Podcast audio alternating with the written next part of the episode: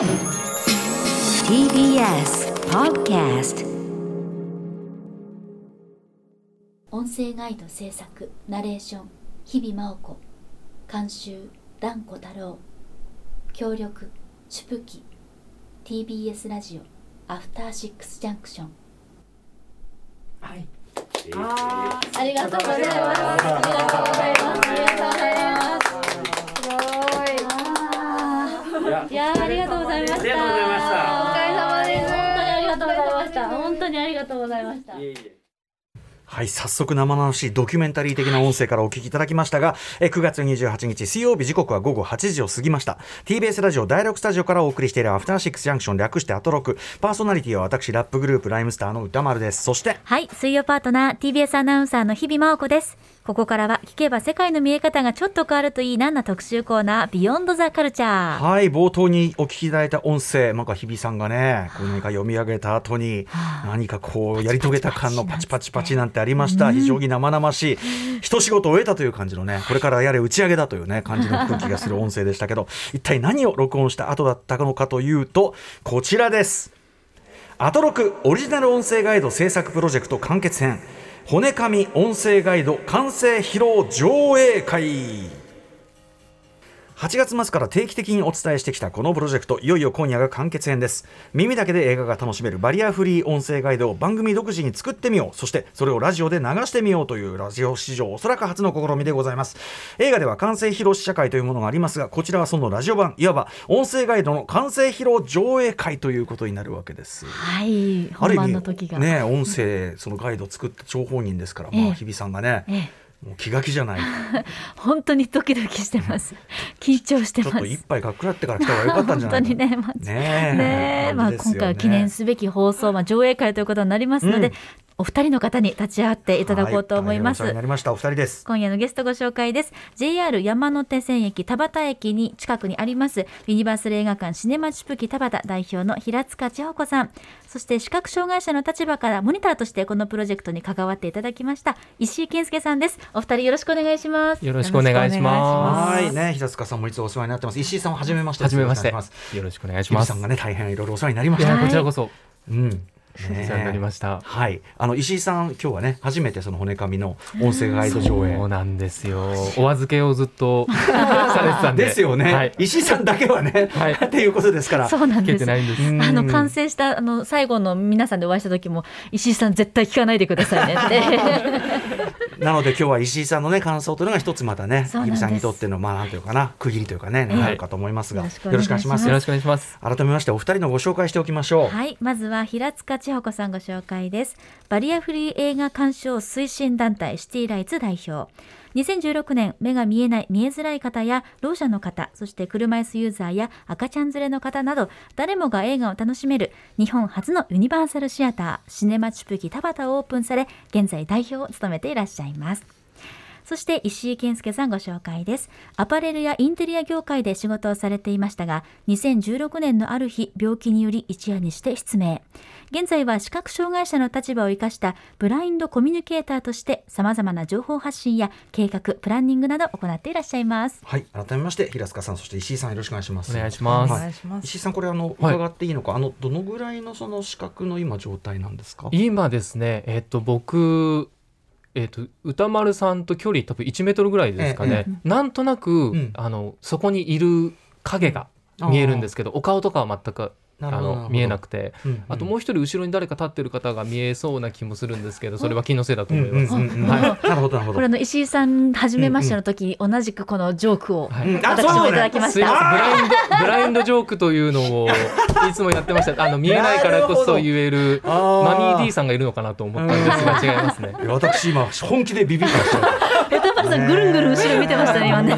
失礼しました。いえいえなるほどなるほど。はい。えー、そして石井さんあの、真っ暗な空間でそのブラインドなけ世界というかな完全にその、えー視覚というのに頼らないというかねその世界体験をする、えーダイアログ・イン・ザ・ダーク私もあの何年か前に古川光さんと行ったんですけど、はい。これであのアテンドという要するに案内してくださるはい。お仕事いますけど、アテンドもされてたんですね。そうですね。ちょうど1年前まであのアテンドをやっておりました、うんうん。はい。これなんか意外な方をアテンドしたことがあるとか。そうなんです。あの月曜日にこのスタジオにあの出没するクマさんをえ？えあの暗闇のえ、中でご案内。熊崎和人さんですか？はい。あらまあ、そうですか。あらまへー。クマさんがあの暗闇の中に出没したんでああ、そうですか。ご案内させていただきました、あ、熊崎氏いかがでした？アいやなんかる側として。楽しそうでした。よ、素直素直にやってました？はい、はい。最近ちょっとなんか口答えが多いのに、どうなどうなってんのかな？みたいな。素直さが取り柄よ。うん。ええ。思春期を迎えつつ。ね、あ熊崎君もお世話になりました。ありがとうございます、ぜひ皆さんあのダイアログインザダークはあの一度あの、本当に誰もが体験するのをお勧めしたいですね。そうですねはい、世界の見方がまさに変わるというね、あの体験かと思いますが。ということで改めて今回のこのプロジェクト改めて日比さんから説明お願いします。はいこちらはですねシネマチュプキ田畑とアフターシックスジャンクションがタッグを組みまして一からバリアフリー音声ガイドを作り、まあ、その模様を途中でレポートしつつ報告しつつ完成した作品を実際に映画館で流しもう映画館でもご覧いただいた聞いていただいた方たくさんいらっしゃいますさらにそれをラジオでもオンエアしようという企画となっておりますもともとはですね、一昨年この番組で、このスタジオでバリアフリー演劇を披露していただくなど、バリアフリー演劇特集なども行いました。まあ、そういった流れの中で、バリアフリー音声ガイド、私もこのアナウンサーとして、自分の声で言葉で伝えている立場のものとして、こう何か勉強したいと、うん。知らなければならないとすごく興味を強く抱いたところ、えーゲストだったバリアフリー活弁士として活動されていますダン小太郎さん。覚えていてくださったんですね。うん。で今回いろんなことを経てついにお声掛けいただきまして、はい。ここまでたどり着くことができました、うん。8月末から9月いっぱい打ち合わせを重ねまして無事にシネマチュプギ田畑さんにて収録も行わせていただき先週の水曜日からシネマチュプギ田畑でアニメ「骨紙」バリアフリー音声ガイド付きで公開に至りました。ははい。い、こちらは第25回文化庁メディア芸術祭の関連のイベントとして一つとして行われたもので月曜日に上映が終了したということで、あの私も実際に見させていただきました、ね。お客さんと同じ空気を味わってきこました。れ平塚さん大盛況だったみたいですね。はい、もう盛況でしうんた。素晴らしい。もうアトロクのリスナーさんもたくさん見に来て。いただきました。はい、まあ本当にね興味持っていかれた方もいると、何しろ文化メ、ねねメディアあの文化庁メディア祭これ今年でさ、はい。一休みとか言ってるから。なかなかね寂しいこと言うなよって思いうんまあ、ますけど、グレードアップしてくれるならそれはいいけどね。ね。ぜひお願いしますということで、うんうんいやゆえにダータで見れるというね。いやそうなんです。それそれは行くでしょうっていうね。ことですけども。はいそして。はい今回ですね、まあ、当初はナレーションと台本の一部を作ってみようっていう計画の予定だったんですけれどもなんていうのかな、うん。やってみたくなったというかこれは全部私が書き上げなければならない。なぜなら私がお伝えする音声ガイドだからという気持ちにいろいろと皆さんに教えていただく中で思いましてあの一本まるっとつるっと書かせていただきました。いやーね素晴らしいと思います。そして、えーではですね、まあ、ちょっと今日はあの、ね、実際に上映があるわけですが、はい。えーここで平塚さんに改めてちょっと基本的なことなんですが、バリアフリー音声ガイドとはどんなものと言えるでしょうか？あはい、まあ目が見えない見えづらい人に、まあ音声で視覚情報をサポートすることで、まあ耳で映画をあの想像しながら楽しんでいただくまあツールの、になるものなんですけれども、はい。まあ普通の映画館では UD キャストやハロームービーというアプリを使うと、まあ対応している作品であれば誰でもイヤホンであの音声ガイドを聞くことができるようになっています。作品もね増えてきたそうですね、うん。はい、あとまあ DVD や配信映像などでもあの副音声としてあの用意されていることもあり、えー最近ではあの見え目が見える人でも作品を深く理解するツールとして聞いていただいている方も増えてます。うんでちなみにシネマチュップ北畑ではあの見たいような作品はもう当館で音声ガイドを作ってうんすべての映画にあらかじめバリアフリー音音声ガイドを用意しております素晴。らしいつまりシネマチュクリ田畑で見る以上はどんな立場どんなようなねモードの方も別にフラットに見れますよと楽しめますということですよね。はい石井さんもそのあれですかね、一連のそういうあの UD キャストとかハロームービーであの作品楽しんでいらっしいやゃるんですね。実は僕このプロジェクトに関わるまで音声ガイドを使って作品を鑑賞したことがなかっあなるほどなるほど。たんですよね、うんうん。はいうんそう。うん。なので、なんかこの音声ガイドっていうものに改めて出会った感じ、うんうんで、えっと、この作品関わってあじゃあ音声ガイドって作品見てみようかなと思って、あの Apple TV とかの作品は全て音声ガイドがついてたりするので、はい。それであの初めてうん。音声ガイド付きで鑑賞しました。なるほど、はい。えそのあの見てみていかがでした？えっとね面白いなと思ったのが「あの C 暗闇の世界」という、はいはい。ちょっとダークファンタジーというあか。のあれですよね。あのアクアマンのあの人。ジェイソン・モモアのそうそうそう、はいはい。全人類が目が見えなくなってるという、はい。で結構バイオレンスなシーンが多いんですけど、うんうんあのきっと見えてたら目を覆いたくなるようなシーうんうンん。なんですけど、音声ガイドはそれを逃がしてくれないんですよね。淡々と耳元でその残酷な描写を読み上げるので、そうか。これはなんか新しいぞと。そうか。あの確かに我々無意識に目そらしたりちょっとねあれしたりしますけど、えなんて例えばなんかこガシャッとやっちゃうよみたいなことを言われたら、はい、ね。あの喉元を切り裂くみたいおな。おなるほど違うみたいな。そうそういう表現を淡々とあの音声ガイドならではの淡々とした描写でこう読み上げてくれるので、うんうんうん。なんかこれはねちょっとあの新しいアクセント、スパイスになるんじゃないかっていう、うん。うん。なんかそんな捉え方をしながらあの作品鑑賞をしてました。むしろ迫力が増す部分もね、はい。あるかもしれないという。はい。はい、ということで、えー実際この後ですねバリアフリー音声ガイドの完成披露上映会を行うわけですが、はい。その前に、えー今回音声ガイドをつけた作品どんな作品なのか説明しておきましょう。はい。今回題材に選びましたのは矢野穂波監督2021年発表されました短編アニメーション作品「骨紙」という作品です内容としては矢野監督自身の子供時代にお父様が亡くなられた時の記憶であったり地元に伝わるお葬式の風習を描いた非常に芸術性の高い作品といえます。そして TBS が主催しますデジコン6アジア、まあ、アニメーションであったり短編の、え作品を扱うようなフェスティバルになってますがここではグランプリに輝いていてまた文化庁メディア芸術祭アニメーション部門の新人賞を受賞。さらにはオタワ国際アニメーション映画祭短編部門グランプリなど国際的な評価を得ている非常にアーティスティックな作品と言えると思いますね。はい。ということでですね、えーまあ、この後ですねその前編10分ぐらいの作品ですね、えー骨紙の音声ガイド上映をするわけですがまずその前にですねちょっと比較対象といたしまして、はい。この映画の冒頭部分を、えーバリアフリー音声ガイドなしでなしで。ちょっと聞いていただくということを、まあ、比較対象というかね、まあ、それでもあの絵が浮かんでくる部分あるかもしれませんから、はい。ぜひ。あの音音響設計もすごく凝っているということですそうなんですよ。あの音のデザイナーを入れてですね非常にあの内容もそうですし、それを演出するような音遠くで響いている音というのが非常にうん何層にも複雑に構成されているので、うん。ぜひですね、まあ、先ほどから何度も申し上げてますがあのいい状況で聞いていただけたら嬉しいです例えばヘッドホンであるとかね、うん集中できる状況というんですかね。うん、はい、えー皆さんセッティングはお済みでしょうか？ではですね、えーバリアフリー音声ガイドなしで冒頭2分ほどお,、えーお聞きいただきたいと思います。矢野穂波監督の骨紙冒頭およそ2分間の音声です。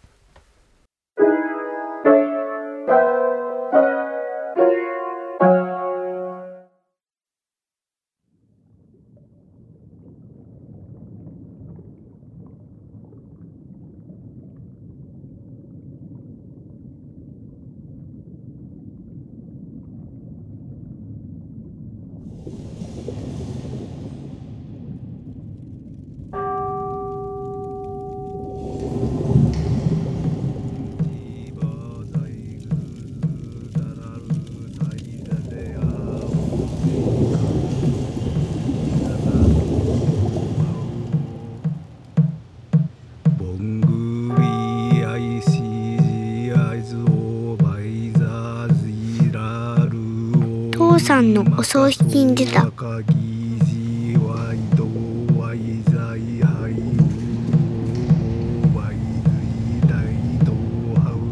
おじいちゃんおばさんおじさん知らない親戚。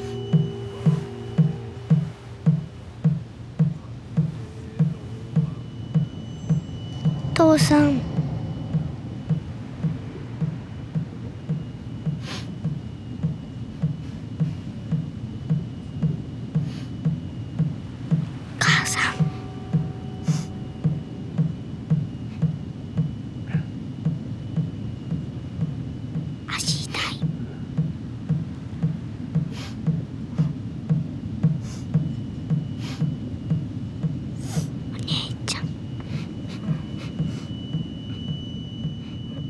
なんで涙出んのやろ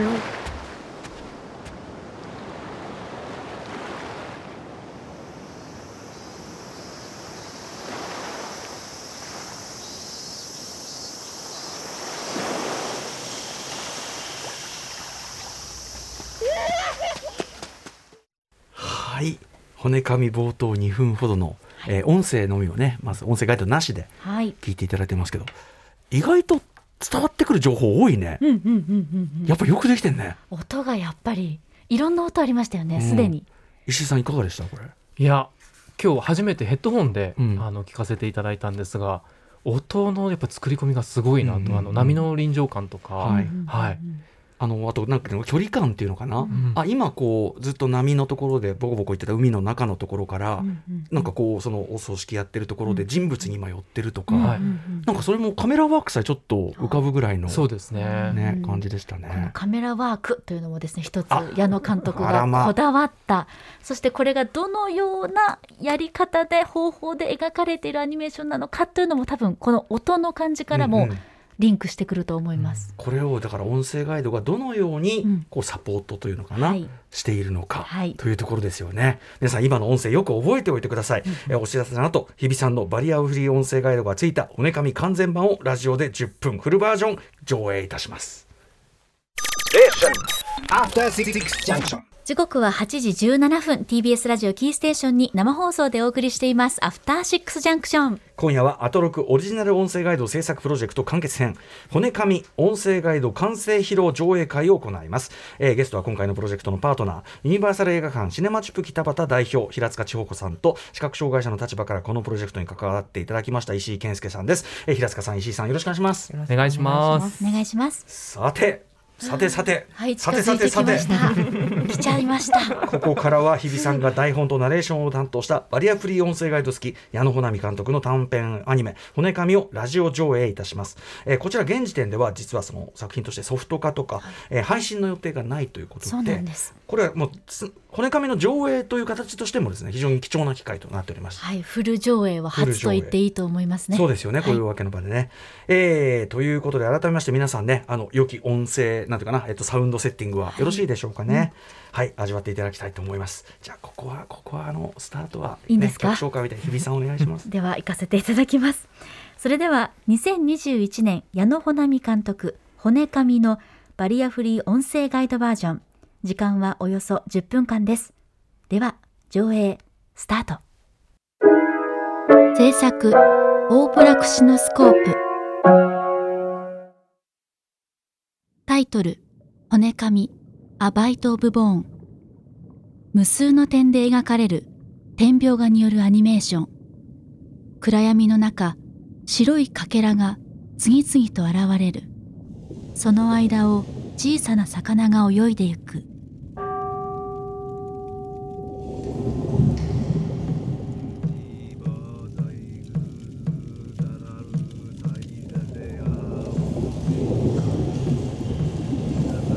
頭蓋骨が現れ消えた。棺の前でお坊さんがお経をあげている。両手の下で数珠の玉が揺れる。父さんのお葬式に出た。正座する私の周りを黒い魚たちが泳ぎ消えていく。おじいちゃんおばさんおじさん知らない親戚棺と家をじっと見つめる私。父さん。棺の上を小さな魚が泳ぐ。あくびをこらえるおじさん。左隣を見てみる。母さん。目から涙があふれている。もぞもぞする私。足痛い。母さん目を細めるその向こうを見てみるとお姉ちゃん。お姉ちゃんも泣いている。なんで涙出んのやろ襖が開き海に浮かぶ山々が盛り上がる。波のように揺れ動いている。その中のひときわ小さな鮮やかな緑の島。よく晴れた日一角にある浜辺沖には灯台が見える家から海までお姉ちゃんは5秒私は7秒です。いつもは小波です。でも呉の軍港に行く大きな船が通る時だけ大波に乗りました。お姉ちゃんの浮き輪につかまると一緒に岸まで戻される。一人海に浮かぶ私。雲が流れる。魚の形をしている。ずっとずっと泳ぎたらなだけど寒くなって唇が紫になると死んでしまうんよ。と父さんは言います。だから唇が紫になったらお姉ちゃんと砂浜で遊びます。父さんの足跡が海沿いに植えた松並木まで続いている。私の父さんはいろんな松を持っています。形を変える松の木船に見えたり波に見えたり雲みたいな松です。夕暮れ時黒い雲みたいな松を父さんが手入れしている。画面ゆっくりと暗転。庭の犬小屋から犬が飛び出す。うちの裏山には笑ったクジラと怒った顔のサメみたいな山があります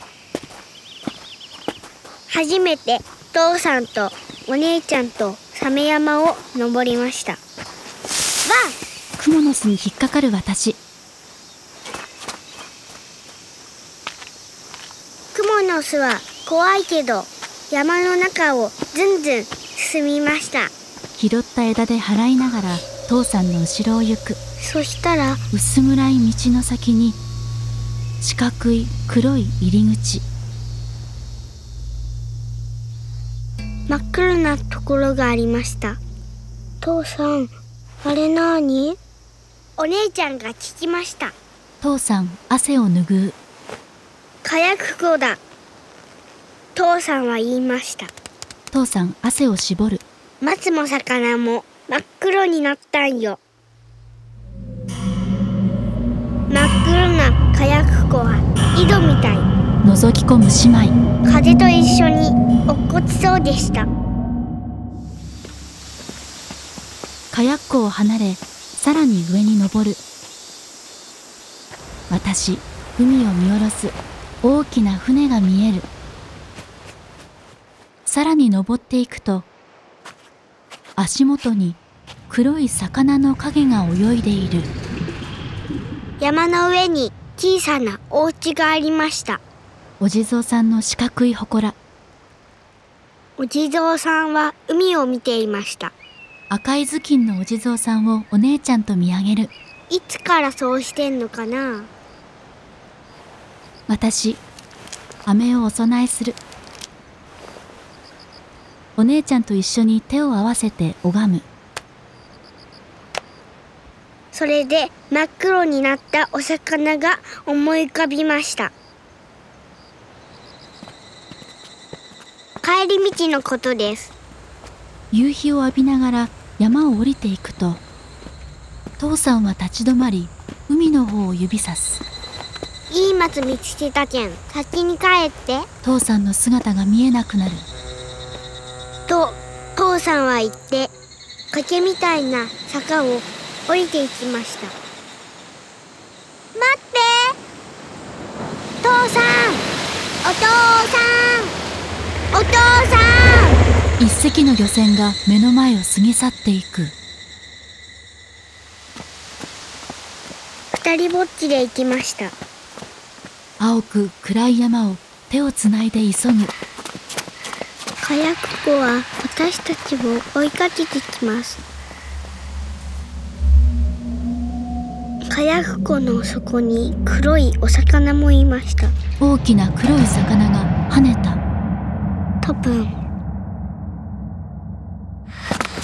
暗い木々を抜け玄関から台所に走る。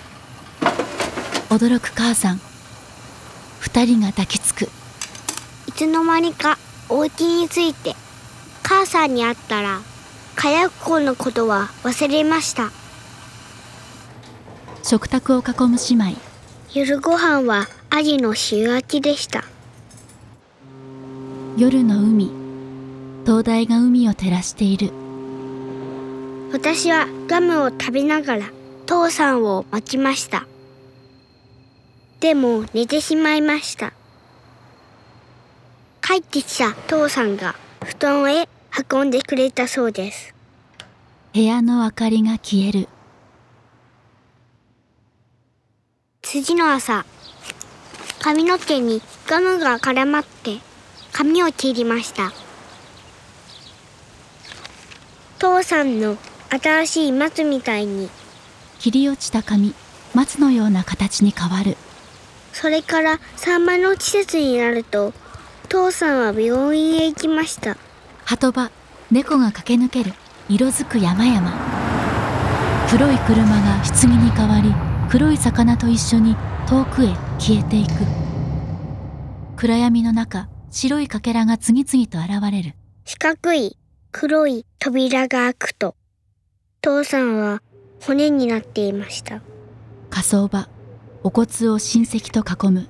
骨はクレヨンの匂いがしました。長い箸で小さな骨のかけらを拾う。おじいちゃんはそっと手のひらに乗せ。指先でつまむと口元に運ぶ。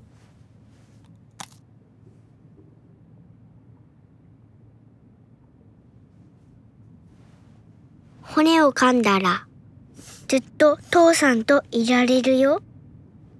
と言って。おじいちゃんが掴んだ骨を差し出す小さな骨をくれました。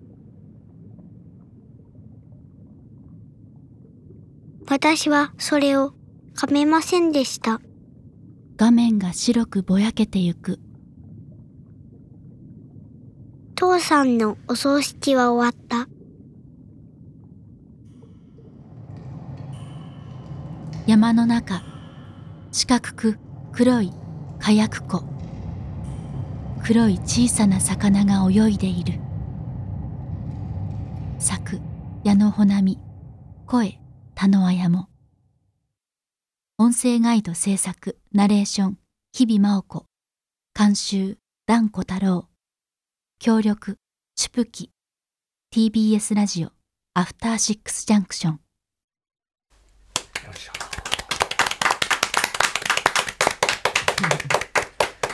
はい、えー、骨神矢野穂波監督のね、えー、10分ほどの短編でしたが、えー、こちらのバリアフリー音声ガイドバージョンでフルサイズ上映ラジオでさせていただきました。ということでまずはじゃあ石井さんの感想を伺ってよろしいでしょうか。喋れるかな？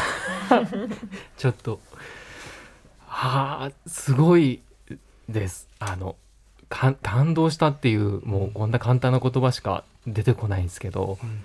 あの今回初めて、まあ、このプロジェクト関わっててこの骨紙何回も聞いてはい。あのプロセスは追ってきてるんですけどうん。初めてこう日比さんの音声ガイドをついたバージョンで聞いてみて、うん。そのお父さんがいなくなってしまった。うん。でその、ね、骨を噛めなかったことでその主人公の女の子がその死を受け入れられないというかうんなんかその喪失感がすごく伝わってきてうんうん。初めてぐっと込み上げてくるものがあって、うんうん。はい。もうありがとうございます。いやー。石井さんのこのね一番まあ今日はね石井さんにまずフルサイズで初めて、まあ、聞いてみていただくというこれでしたが日比さんいかがですか、はい、その感想が聞けて嬉しいです。日比さんが。ねちょっともらい泣きしちゃうかも。いやー本当にこの作品が私も大好きでうん。伝えたくて。うん。で石井さんが初めて音声ガイドなしで見てくださった時に、うんなんか懐かしい感じがするんだよねって言ってくれた気持ちがすごく頭にずっと一番大切に残っててその矢野さんの記憶がなんだろうな作品になっているその姿を石井さんの記憶と一一緒にこうリンクさせて伝えたいっていう気持ちがすごくあったし、うんはいそうやって一番欲しかった言葉を今言ってもらいました。よかった。ね。あー平塚さんもありがとうございます。い。ちょっとかねちょっと。なんか気持ちがわかるので、うん。ずっとねプロセスもねうん。見てますからね。あとあのさっきの音声ガイドなしで最初に聞いて、意外と情報量多いななんてこと言いましたけど、さらにその日比さんの月で見るとやっぱりその音だけでは分からなかった情報が入ってくるのと、はい。肝心なこととして結構最初の方にこれがその点描作品であるということをはい。一番最初にこうある種インストールと言いましょうか、そしてこれやっぱ石井さん最初にあのタッチのはい。全体のタッチの説明があることってやっぱ大きいですよね。そうですね。僕最初に音声ガイドなしであの全部見た時に、はい。あの見終わった後にこうどんな絵を想像した映像を想像したって言ったと聞かれた時に本当にあのちょっとジブリっぽいセル画のうんうん。イメージをしてたんですけど、その後にいや実は点描画で全部描かれてるんだよって聞かされた時に、はい、え点描画でアニメーションってどういうことだと、うんうんうん。そうですよね。はい、意味がわからない。うん。どういう表現をしてるんだっていうところがあったんですが、まあ、その点描画で描かれてるっていうことでその後からこれも分かってくることなんですけどその記憶のあやふやさとかを表現してるっていうのを聞いて、よりこの作品が少し深まっていく感じうんがしたので、はい、最初にその情報があるとないとではまた全然頭に思い浮かべるイメージとかうん受け取り印象が変わってくると思います。ねうんあのあえてその作品紹介の時にいつもはいつこれ天描なんですよなんて言ってるの？を あえて今日は言わずに来たんだけど、我慢しました。うん、あれが入ることで、まあ、パスクアルっていうのは逆に比較することで分かりましたし、はい。あの僕も印象的だったのはそのまさに点描というのを浮かべながら聞いてるとそのものが形が変化していくうんという描写はい。うんがすごく重要なその記憶の曖昧さであったりとか、記憶がこう次の記憶に連鎖していく感じであったりそれがすごくあのきっちりとあ邪魔にならずに。説明されてたしあとなんならカメラワーク例えば家の中にこうぐっと奥に入ってってお母さんに抱きつくまでっていうのが、ある種こうずっと一つらなりのショットとしてくるんだろうなっていうのがもう浮かぶというか。それはあの石井さんが言ってくださった言葉も大きなヒントになっていて、このアニメーションの凄さ点描画の凄さというのは画面がこうどんどんどんどんシームレスに動いて変わっていくっていう、うんうん。そこのあたりをどうやって説明しすぎずに見てもらえるんだろうかっていうのが最大の私のまあハードルだったんですね。ですので、まあ、点描画だっていうのを最初に言っていいんだっていうのを、まあ、ダンさん平塚さんに教えていただいて、そこは説明をすると、ただ一方で例えば消えていくっていう言葉をうん。消えていくっていうのか消えていくでアニメーションと同じ動きで言うことで形が変わっていってるんだっていうのが伝えられるんだというのを教えてもらいましてその読み方のリズム感。うんうん。だから例えばですけれども足元に黒い魚の影が泳いでいるっていうのも、ちょっとびっくりした言い方をしながらうん。消えていくように読むのかどうかで、うん映像の動きが伝わるんだっていうことを知りましてはい。どちらかというと本当に音声ガイドを録音してる時はうん。ナレーションを入れるというよりかは実況をするという気持ちでうん入れてました。はい。ということでね、あのじゃあどういうねこうプロセスでそういう工夫の数々がですね、積み重なっていったのかここからはですね音声ガイド制作の裏話ちょっと時系列順に話を伺っていきたいと思います、まず何があったんでしょうか、はい、まずは検討会という形で打ち合わせを2回8月の末から9月の前半にかけて行いました。それぞれあっという間の3時間でですね、うんただ大変濃密でした。メンバーは私とダンさんと平塚さんと石井さん。が加わっていただきました。で1回目はですね8月の30日だったんですけれども TBS の会議室にて石井さんからもありましたが全員でまずは骨紙の音声のみガイドとかをつけずに聞くところからスタートしました、で今回ですねモニター役の石井さんにはその時初めてその骨紙にまあ触れていただいたということで、音声ガイドなしでどのように聞こえたのかとかどんな情報が聞こえたのかもしくは一方で欲しいのかいろいろとお話を伺いました。うんでそこで石井さんと私の中のこう、まあ、イメージのズレというか決定的な違いみたいなところもいろいろと気づくことができたんですね。ではちょっと打ち合わせの様子収録しましたのでこちらを聞いてください。髪を切ってるシーンがあったんですけどガムくっついちゃっついちゃったってあそこはカシャンカシャンと音であ切ってるなっていうのはなんとなく、はいうんあとお父さんの松みたいになったって言ってましたよね。はいはいそういう表現とかは素直にそのまんまイメージしてる感じ、だからお父さんの松がうん。髪の毛と松どうリンクするんだみたいな。ちょっとやっぱりそこそういうところはうん？ってなってうん。でもそれこそね詩的な表現じゃないですけど、うんうんうん。そこまでうん。なんかどんな髪型だっていうところには引っかからなかったかな、なんかどっちかというと女の子のこう心情。うん。髪の毛切ったんだけどお父さんの松みたいになってちょっと嬉しいのか。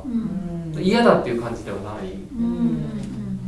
印象を受けましたけど髪の毛が松になるっていうのは髪型が松っぽくなるっていうイメージ。うん。ああはあはあはあ。あそうか。今日比さんにそれ言われてなるほどって今思いました。いや私もなるほどって思いました。そうかハサミをハサミを手入れをするってところで待つ。えっとでも確かにそうか。そういうことも言えるのか。あの落ちてく髪が松になったんですよね。確かに。そうですよね。全然その景色は見えてこなかった、うんうんうんうん。解釈がでもおかげで私も変わりましたここのシーンの解釈が、うんそっかって今思って松みたいに髪を切ってくれたなのか切って、切って落ちた髪が松みたいな形に落ちたなのか切った後の自分の髪が松みたいに綺麗に整ったなのか言っていただいてすごいあそうかそうだよなそういうシーンだよなって今思いました。はい、はいということで、うん。なるほどなるほど合戦になっていたというのを今改めて聞くんですけれども、じゃあこれどういったシーンだったかと言いますとガムが女の子の頭に、まあ、髪の毛についちゃって翌朝お父さんが髪を切ってくれたというシーンなんですね。で、えっと、その場面はですねどういうものかというとこうお父さんがチョキチョキって髪を切って切り落ちた髪が地面に落ちてそれがこう切り落ちた髪が松みたいに形を変えて、まあ、立ち上がる、まあ、イメージというかそういったシーンなわけですね。ただここのシーンにおいてのセリフというのは「松みたいに」っていうセリフしかないと。で私はまあ見えてる情報も含めて切り落ちた髪が松みたいになったっていうのはまあ補填していたわけですけれども、松みたいにというセリフだけでは自分の髪の毛がお父さんが松を切るみたいに切ってくれたっていうように石井さんはご覧になったんですよね。そうですね。だからこう本当に松の手入れをしてもらった後のなんか松みたいな髪型になったと、うんうん。僕は髪型を一番最初にこう想像してたので、松みたいな髪型ってどんな髪型なんだろうっていううん疑問符が頭の中に浮かんでました。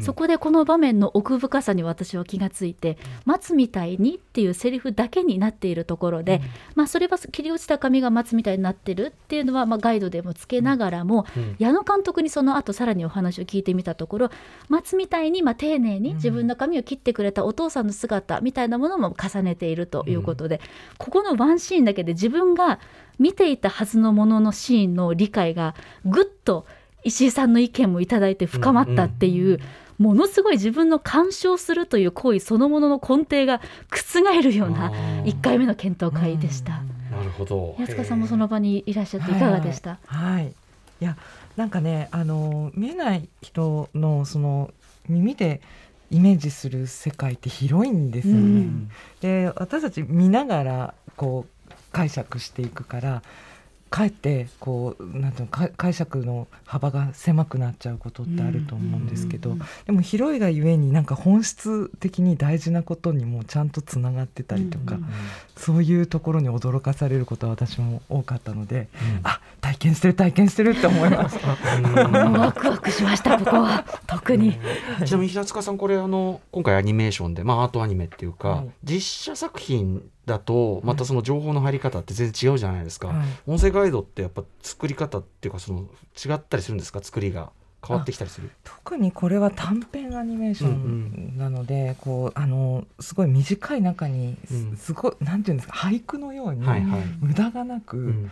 そこにこうなんだろう凝縮された、今みている。松みたいにイメージがいくつも重なってるように。ね。そうなんですよ、うんだからあのなんなんですかね。あの長尺の実写よりも、あのまた作り込んでいるものですし、難しいと思いますし、うんうんだからななんていうのだからそれこそこうちゃんとその作られたこうなんて込められたものを拾っていくと、ものすごい、あの作りがいもある、うん。いい音声ガイドができる。うんもん。ですね。まさに今のねその待つっていうのがはい。重層的なうん。意味をメタファーにもなってるっていうかね、うんところですもんね。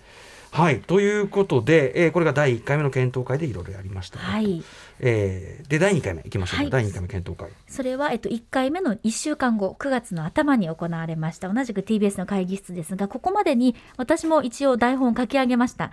正直ここまでは最初しか採用されないかななんて思ってたんですけれども書けば書く方と全部やりたいということで全部書き上げてこの日を迎えました、うん。そして実際に、えっと、活弁士としてもバリアフリー活弁士としても活動されているダン小太郎さんも書いてきていただきましてお互いのものをですね、まあ、実際の映像に合わせて読み上げて比べるという作業にしました、うん。そこから作った本人張本人登場矢野穂波監督にも参加していただきまして、うん。作品の意図であったり表現のまあ細かいところなどもブラッシュアップして教えてもらうという作業でした。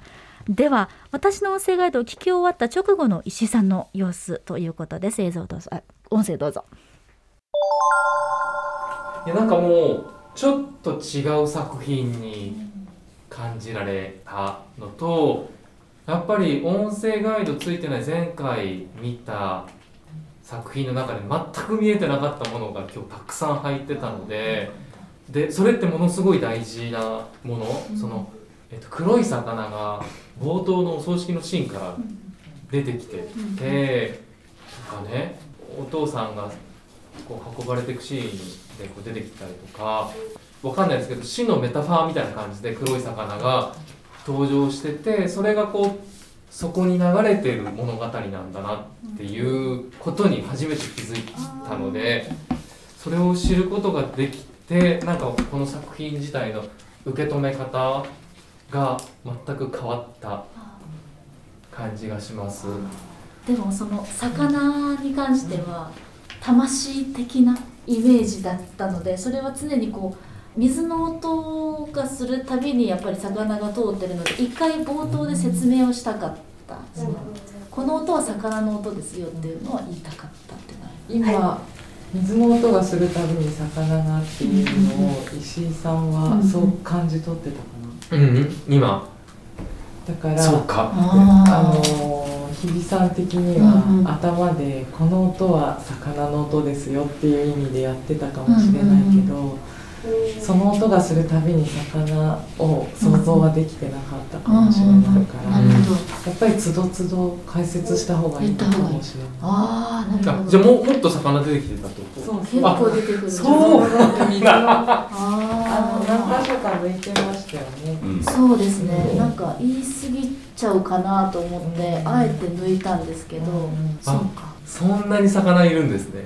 結構出てくるんですへね 逆にその水の音を聞かせなきゃいけないのかなって思ったんですよね、両方聞こえるから水の音も聞いてて、頭で言っただけではちょっとわかんない。足りな。いああなるほどはいということでいいね。ああそう言われてみればそりゃ水の音だけでね、こっちはくどいかなと思ってもね、ずっと同じ魚が出てるんだってことは分かんないですもんね情報としてね。そうですねもう本当にびっくりしました。そんなうんうに魚が泳いでたんだっていう、はい。あのくだり良かったですよ。えそんなにいるんですか？結構いました。ね。いいですよね。やっぱやっぱり矢野監督にも当時あのこの日は参加していただいたので、この魚の存在というのはやはり矢野監督のご自身の意図としても非常に大切な、まあ、魂であったり存在というものを表す表現だったということを教えてもらって、全部言わねばと、ここで気づきました。これでも日比さんはね初めてその台本というのに挑戦してまああれなわけ初稿なわけで、はい。これ平塚さん音声ガイド、い平塚、あの日比さんの言語いかがでしたか？やっぱりねこうすごく音を聞いていただこうという配慮があうんうんのすごくあって、あのう少なかったんですよね、うんうんうん音声ガイド。あえてそのね。そうそうそうなんです。でも、結構あの今も言いましたけど言ってましたけどあの重ねて聞こあの重ねて聞くこともできるので、うんもう演出はあのもうう特にこの魚なんていうのは死をイメージするところで必ずもう何度も出てくるからそういうところは出していいんですよみたいな、うん。あのことをね言ってたと思うんですけど、うん。あの結構だからあ書いていいんだみたいな感じで次はねねあの結構書き込んでくる。やっぱりね邪魔しないようにってとこまず第一に思っちゃうよね。そうなんですよでしゃばねったらねってね。そうどこまで言っていいんだろうってうんいうのがあったんですけど、うん。それは言ってほしい部分だったっていうのに気づけました、うん。ある意味それはアナウンサーとしてのその、うん。こうなんていうかなスタンス感いわゆるナレーションという概念にとらわれすぎてたっていうのがあると思いますね。えーでねダンサンバージョンもちろんねちょっと聞いてみたいこうなると すげえ興味あるけどやっぱダンサンダンコ太郎さんバージョンと日比さんのそれはだいぶアプローチが違うわけですね。そうですね。情報量で言ったら3倍ぐらいありましたね、はいありました。うんうんうんダンサーの方が多いのね。うんうんそうですね。多そうだもんね。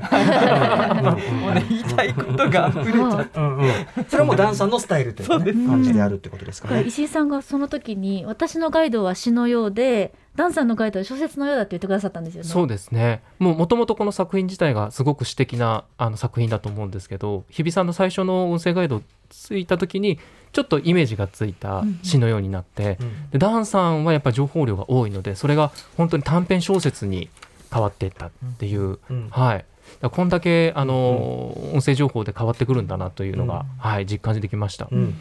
あとねこれちょっと石井さんに伺いたいんですけど、あのが中のその音声ガイドの情報として石井さんはその中途ではい。その資格を、あの失われたという、はい。あれですけど最初からそのあの資格うその障害を持ったままその育てられる方と、はい。その世界に対するそのなんていうか情報量というかな視覚的情報量が違うじゃないですか。そうですね。そこのそのなんていうか偏差と言いましょうかそれって音声ガイドのそのあのーモニターをする際にうん気をつけてらっしゃるどのようにこうあバランスを取るというか。そうですね。僕もだから実際にやっぱり先天的に見えてないあの友人たくさんいますけど、うんうん。彼らがどんな世界を頭の中に描いてるのかは見ることができないんですね。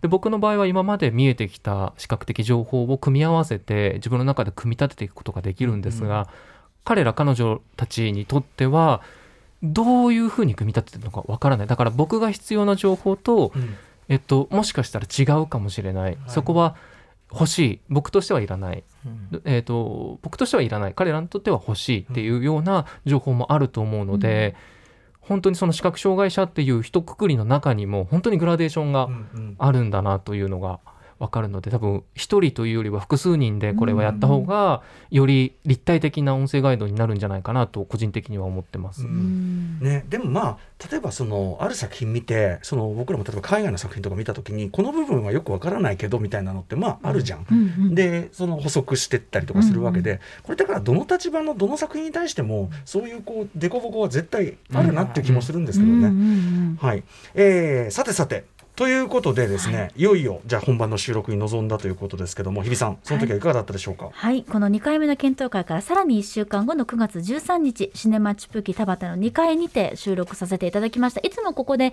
あの映画は全部収録されてるんですよね。はいそうですね。はい、いつも収録されているという場所でした、うん。えー現場にはですね平塚さんダンさんそして矢野監督も直接お越しいただきまして最後の最後までこれでいいかないいかなと言いながら収録をいたしました、はい。収録直後矢野監督このように言ってくださいました。どうぞ。い。やー。ありがとうございました。ありがとうございました。お疲れ様です。本当にありがとうございました。本当にありがとうございました。いえいえ。矢野さんは聞いていていかがですか？いやすごいです。その映像の解釈までやっぱりやっていただいてこうやって音声でやると新しい脚本を作ってるっていう、なんかそんな新しい創作って感じがしいやますあの本当に僕もそういうつもりで普段やってるので。あとなんか作る時って映像と SE とセリフのバランスをこう取りながら作りますけど、うん。音声ガイドするとそこにさらにもう一個。そうそうそう。だから4つのバランス。そう。そうなんか立体的になるっていうふうにおっしゃる監督さんそうなんかあのある小説家の方が聞いてくださった時に映画が頭の中で広がるねって言ってくれたんですあとなんか日比さんに作っていただいて目つぶって真っ暗闇で想像する方がひょっとしたらいい作品なのかもしれない。な本当に。なんか最初にこれは点描で描かれているって言われてでこれ知らずになんか見たらとんでもないいい作品みたいになんかちょっと でもそれぞれの多分そうそう。の世界がそあの自由に多分そいっぱい生まれるっていう。いっぱい生まれて本当ですね。引いた人の頭の中にたくさんのこねかみが生まれるので。取り出したいですね。ね本当ですね。本当本当。はい。矢野さんからもお褒めいただいて。はいということですね。はいすごく嬉しかったですね。あのでもおっしゃってた通り僕もさっき聞いてて、そのなんていうかな作品にもう一個レイヤー読み解きのレイヤーがあるっていうか、だから先ほどの石井さんに伺ったいろんなその例えば障害の程度によって必要な情報とか本当は違うかもしれないけど、なんかそのその時その時のレイヤーはいくらでも重ねようはあるっていうか、作品のでそれって作品理解そのものじゃない、その作品をどう解釈するかにはいろんなレイヤーあり得るし、だから音声ガイドも多分いろんなそのアプローチもあり得るし、うん。それを何層重ねるかにもやりようはあり得るしっていう、だからなんかそのこの試み自体がすごい作品解釈のめちゃくちゃ豊かな可能性だなっていう気もしました。すごく気づかされることが多かったです。はい。あのといまさに私も音声ガイドをやるとなると、こう説明しなきゃ説明しなきゃって思ってたので、非常にちょっとプレッシャーにも感じてたんですけど、皆さんからいろんなごあのお話を聞く中で新しい鑑賞の要素になるっていう感覚で作ると、すごく自由で、すごくあのなんだろうな楽しいって、はい、あの思いました。